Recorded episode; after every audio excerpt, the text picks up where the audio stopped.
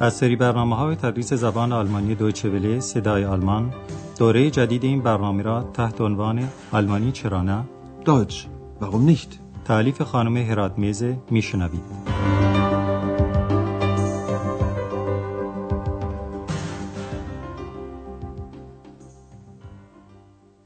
شنوندگان عزیز سلام عرض می کنم. درس امروز درس هفدهم از بخش سوم برنامه تدریس زبان آلمانی و دارای این عنوانه. Ich habe noch einen Koffer in Berlin. یعنی من هنوز چمدانی در برلن دارم. در درس گذشته همراه اکس و آندراس بودیم که با قطار از کلن عازم برلن شدند و طی این سفر با مناطق مختلف آلمان آشنا شدیم.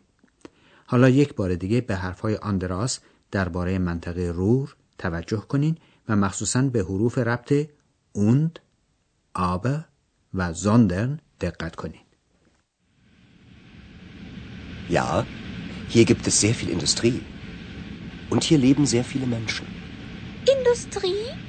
Ja, früher gab es hier sehr viel Stahl- und Eisenindustrie. Und vor allem den Bergbau. Aber heute ist es anders. Es gibt immer noch viel Industrie, aber man fördert weniger Kohle. In Bochum baut man Autos. Aber das Bier aus Dortmund gibt es immer noch. Und der Himmel ist nicht mehr grau, sondern wieder blau. در حالی که اکس و آندراس هنوز در راه هستند ما شما را قدری با شهر برلن آشنا می کنیم. یعنی سعی می کنیم تابلوی رنگارنگی از گذشته و حال شهر برلن در دیدگاه خیال شما قرار بدیم و لذا در درس امروز مطلب دستوری نخواهیم داشت. برای اینکه شما خودتون رو در محیط برلن سالهای 1920 و 1930 میلادی یعنی برلن 70 سال و 60 سال قبل حس کنین یعنی دوره‌ای که برلن کانون فرهنگ و هنر آلمان بود نقمه ها و آهنگ هایی برای شما آماده کردیم که الان قسمتی از اون رو میشنوید.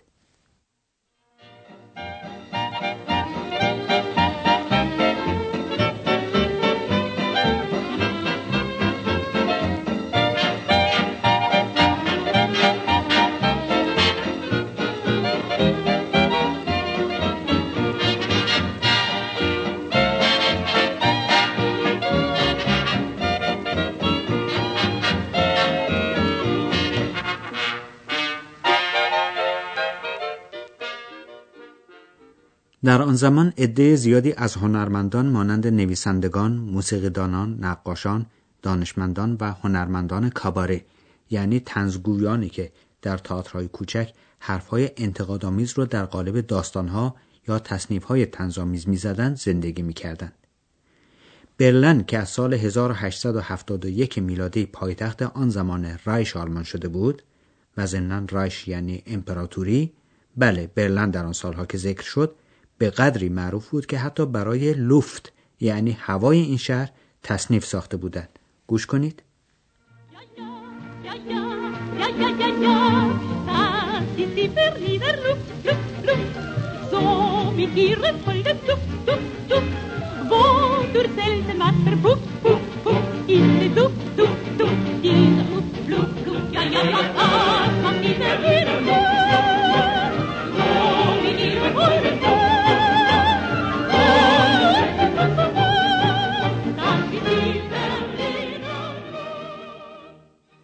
ولی از اواسط دهه 1930 و با روی کار آمدن ناسیونال سوسیالیست ها یا به اختصار نازی ها خفقان سیاسی در برلن و سایر نقاط آلمان چنان شدید شد که این هنرمندان و البته بسیاری گروه های دیگه نمی‌تونستند به آزادی نفس بکشند و این هوا رو استنشاق کنند.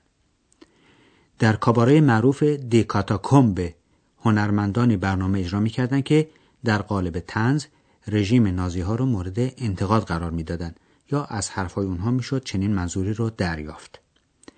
یکی از گروه های هنری که در آن زمان خیلی محبوب بودند و هنوز هم معروف هستند گروهی بود موسوم به کمدیان هارمونیستس. حالا قسمتی از یک آهنگ رو میشنوید که نمونه از صدای مخصوص این گروه به شمار میره و نام این تصنیف چنینه کاکتوس کوچولوی سبز من Blumen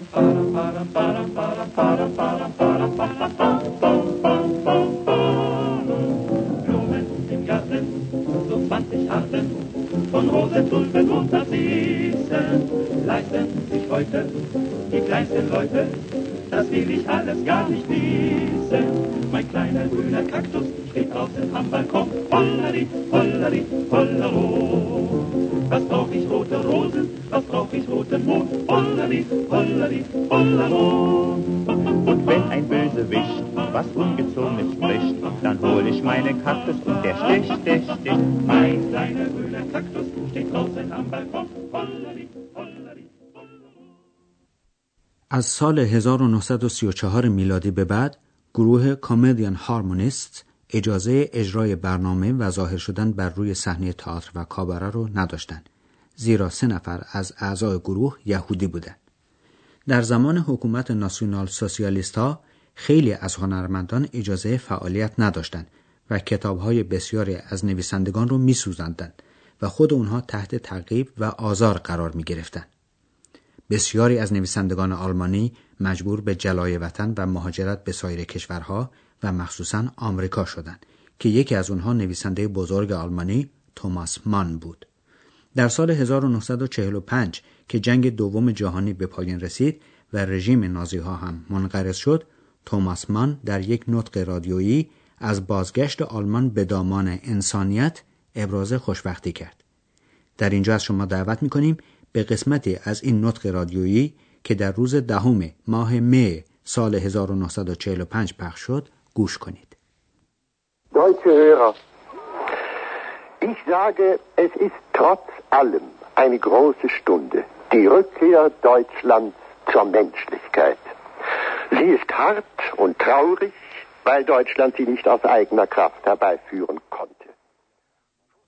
یکی از عواقب جنگ بین المللی دوم تقسیم آلمان به دو کشور جدا از هم بود که در مغرب آلمان جمهوری فدرال آلمان و در مشرق آن جمهوری دموکراتیک آلمان به وجود آمد. خود شهر برلن هم تقسیم شد در حالی که تمام شهر مانند جزیره‌ای در وسط خاک آلمان دموکراتیک قرار گرفته بود. عده زیادی از مردم آلمان شرقی و برلن شرقی به غرب فرار می‌کردند و چون هر روز بر تعداد فراریان افزوده می‌شد دولت آلمان شرقی در سال 1961 در وسط شهر برلن اقدام به احداث دیواری کرد که عبور از اون غیر ممکن بود.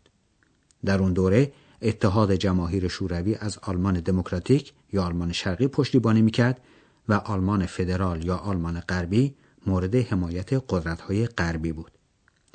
رئیس جمهور وقت آمریکا جان اف کندی در سال 1963 در دیداری از آلمان فدرال در برلن نطق ایراد کرد که مخصوصا یک جمله اون خیلی معروف شد که گفت Ich bin ein Berliner. پس کندی به زبان آلمانی گفت من یک برلینی هستم. یعنی من هم اهل برلن هستم. و این گفته باعث خوشحالی سکنه برلن شد. مردم سایر بخش‌های آلمان معتقدند که مردم برلن پررو و سر و زباندار هستند.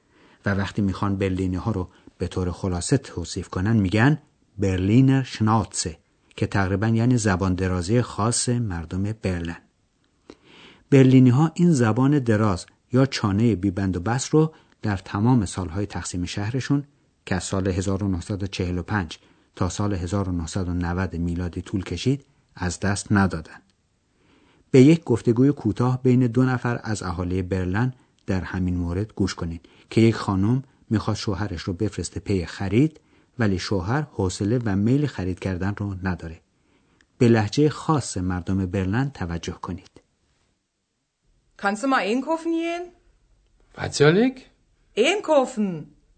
Icke? Wieso denn das? Wieso nicht? Ich hab keine Lust. Ich auch nicht. Hör auf. Ich glaube, das reicht nur, wa?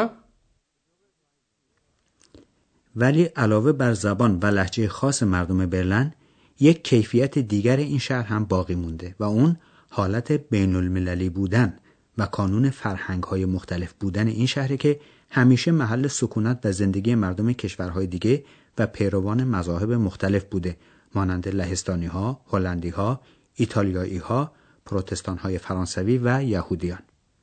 ولی امروز اکثر خارجیان این شهر اتباع کشوری هستند که شما دقت کنین ببینین می‌تونین تشخیص بدین کدوم کشوره؟ Merhaba. Merhaba, buyurun. Bir döner verir misiniz? Buyurun, afiyet olsun. Sağ olun, hayırlı işler. شاید متوجه شدید که اون چه شنیدید زبان ترکی بود و در حال حاضر عده زیادی از مردم ترکیه در برلن زندگی می‌کنن. ترک ها اول به این منظور به برلن آمده بودند که مدتی در اونجا کار کنند و بعد برگردن به وطنشون. ولی خیلی از اونها در برلن ماندگار شدن و بچه هاشون در این شهر به دنیا آمدن. آن عده از برلینی ها هم که جلای وطن کردن اشتیاق و علاقهشون نسبت به این شهر باقی موند. مثلا خانم مارلن دیتریش که در سال 1936 میلادی به علت مخالفت با ناسیونال سوسیالیست ها آلمان را ترک کرد بعد از پایان جنگ این دلتنگی از دوری از برلن رو در ترانه ابراز کرده و می‌دونین که مارلن دیتریش هنرپیشه و هم خواننده بسیار مشهوری بود.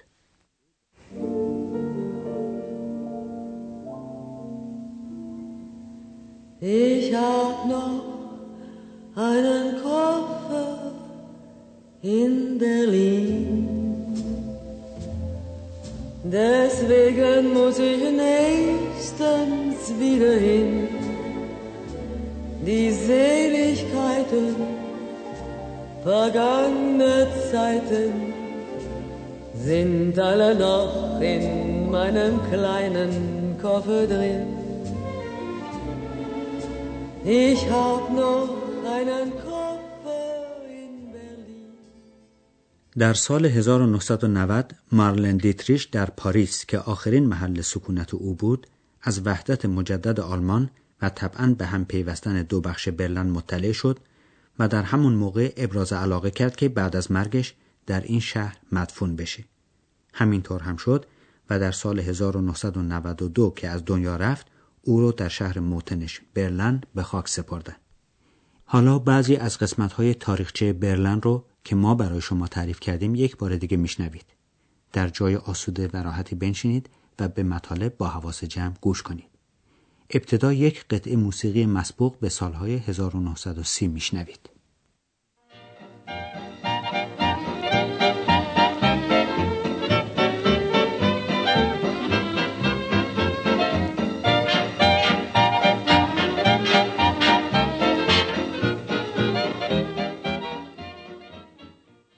آنچه الان میشنوید تصنیفی است در وصف هوای برلن.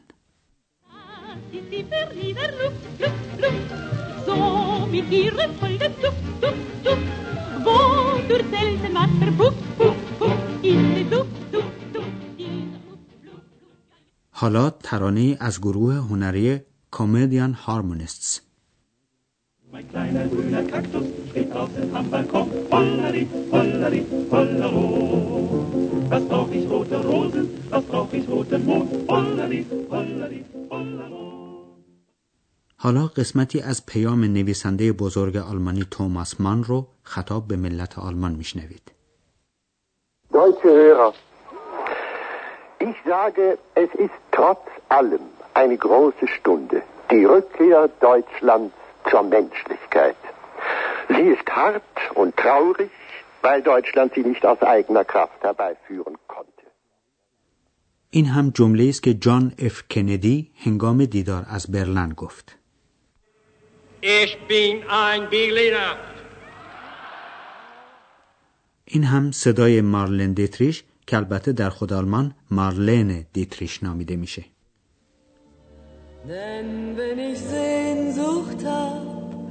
Dann fahr ich wieder hin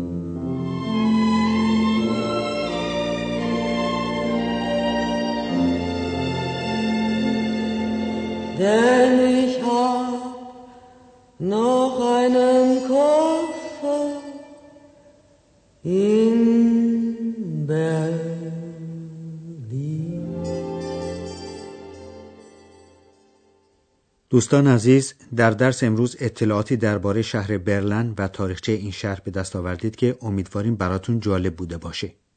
در درس آینده مطالب بیشتری درباره همین شهر خواهید شنید. پس تا درس آینده خدا نگهدار.